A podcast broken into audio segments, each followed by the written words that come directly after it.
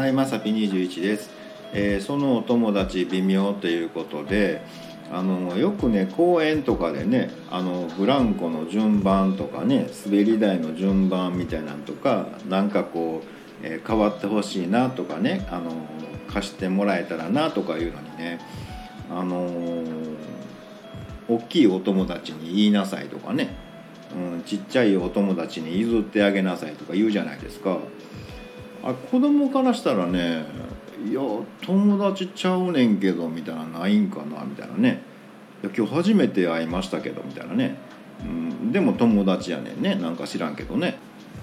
あれは子供的には納得してるんですかね？なんかね。うんまあ友達やでみたいなね。なんかすごい微妙やなとか思いまして。そもそもね大と小しかない友達ってどうなんみたいなね。か思ったりもします。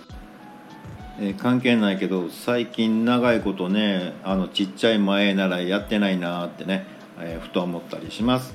えー、ということで本日は以上となります。また下に並んでるボタン等を押していただけますとこちらからもお伺いできるかと思います。ではではまさぴ21でした。